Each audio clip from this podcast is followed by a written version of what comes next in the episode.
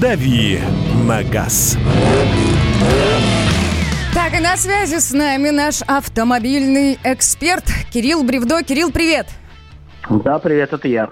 Ну, мы рады. Доброе, Доброе утро. утро. Рассказывай, рассказывай, что там происходит в автомобильном мире, а то как-то все это от нас сейчас далеко. А, далеко. А, и расстояние сейчас становится невостребованным. Я вот так, такую загогульную завернул в эфире.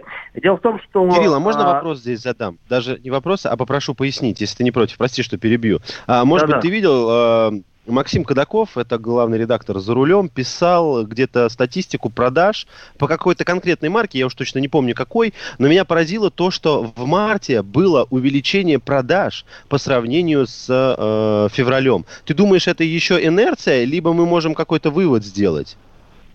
А, я думаю, что это отложенный спрос, э, скажем так, даже не отложенный спрос, а спрос, который мог бы стать отложенным, но люди не хотят ничего откладывать, потому что а, понимают, что дальше все будет дороже, курсы валют поползли и так далее. И люди покупали машины, ну, не впрок, но те, которые, люди, которые планировали покупку, они не стали откладывать и, наверное, правильно сделали. Возможно, это дало какое-то оживление рынку. И потом, это все-таки март, а заворачивание гаек у нас началось уже все-таки ближе к апрелю, поэтому я думаю, что апрель будет э, абсолютно провальным. Посмотрим, будем ждать цифры.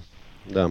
Да, я все-таки вернусь к той новости, о которой хотел поговорить. Ну, не поговорить, а рассказать. Давай. Дело давай. в том, что, да, дело в том, что э, э, дорожники, э, по крайней мере, ну, не дорожники, а те, кто обслуживает платные трассы, начали жаловаться государству на то, что э, они, э, у них начинает проседать их бизнес-схема. Дело в том, что э, у нас есть несколько платных дорог, точнее, несколько платных дорог, платных дорог достаточно, но э, всего четыре концессионера и э, они жалуются на то, что трафик на дорогах упал от 50%, это на дорогах подвластных Автодору, э, это государственная компания, до 70%. А вот это уже э, э 75 даже, это уже дороги, которые, ну, условно говоря, а, одна из них это М-11 э, до Солнечногорска, а вторая это объезд Одинцова. Это все около Москвы. И действительно люди э, перестали ездить по платным дорогам. И э, не только потому, что они сидят дома, но и потому, что э, в принципе, трафик упал везде, и теперь можно свободно, без пробок, без ничего а, проехать туда, куда нужно, по бесплатным дорогам.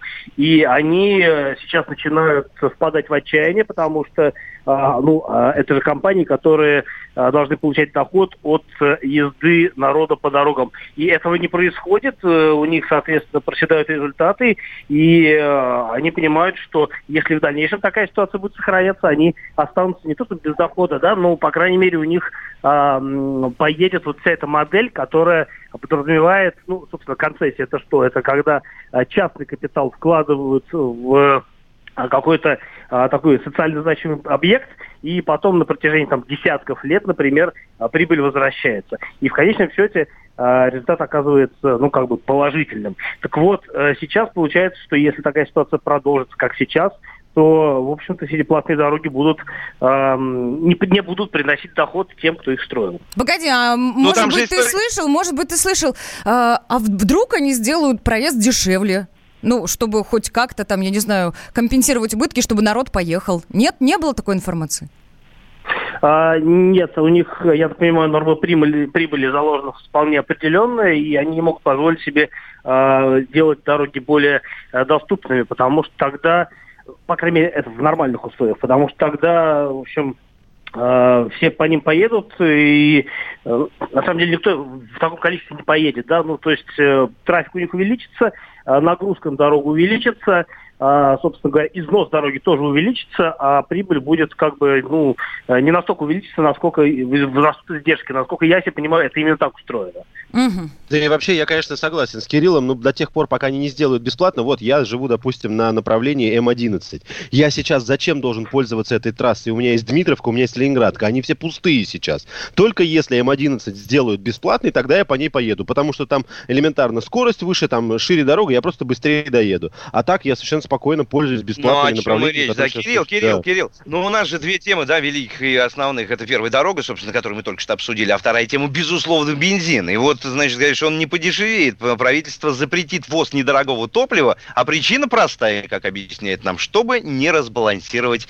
рынок. Во Такое всем вот мире подешевел бензин вслед за нефтью, да, да а у нас по-другому. Что там с бензином вообще? Какие перспективы у нас? Хотя мы понимаем, но тем не менее. С бензином все очень прикольно. Дело в том, что действительно цены на нефть э, упали, а бензин в России дешеветь не любят. И происходит к тому, что да, 70% стоимости бензина в России, ну около 70%, это налоги и акцизы. И более того, в целом бензина заложен так называемый демпфер, который позволяет а, государству регулировать стоимость бензина, оставляя ее на каком-то, условно говоря, таком ровном уровне. И, собственно говоря, сейчас возникла ситуация, когда например, привозить, э, когда бензин за границей стоит дешевле, чем у нас. То есть, ну, например, если а, у нас тонна 92 стоит, по около 38 рублей за тонну, около 39, то а, в случае его э, импорта, э, он будет стоить там 25, э, там, 26 рублей за тонну. И ком- нефтяные, ну, не нефтяные компании, а компании, которые, собственно говоря, торгуют бензином на российском рынке, им выгоднее привезти бензин оттуда. И правительство не дает это сделать э, просто для того, чтобы наша нефтеперерабатывающая отрасль не оказалась разбитого корыта в силу своей ненужности. И, соответственно, не возник коллапс еще и в этой сфере. У меня бровь просто поднимается при этом. Да. Спасибо классно большое. Же. Ну, ага, классно вообще. Обалденно просто у нас все как-то происходит. Очень круто. Спасибо большое. С нами на связи был Кирилл Бревдо, наш автоэксперт. Страна на удаленке. Будь дома. Слушай радио. Комсомольская правда. Один из наших слушателей пишет, я, кстати, прямо сейчас э, по горячим следам прочитаю, э, в Норвегии тоже 70% налогов в бензине, однако дешевеет и там. И еще одно сообщение. Нам их пожалеть, это я так понимаю, что касается тех людей, которые владеют платными дорогами, все несут убытки, вплоть до банкротства. Георгий Бофт. Политолог, журналист, магистр Колумбийского университета, обладатель премии «Золотое перо России» и ведущий радио «Комсомольская правда». Авторскую программу Георгия Георгиевича «Бофт знает». Слушайте каждый четверг в 17.00 по московскому времени. А что такое деньги по сравнению с большой геополитикой? Мы денег тут не считаем.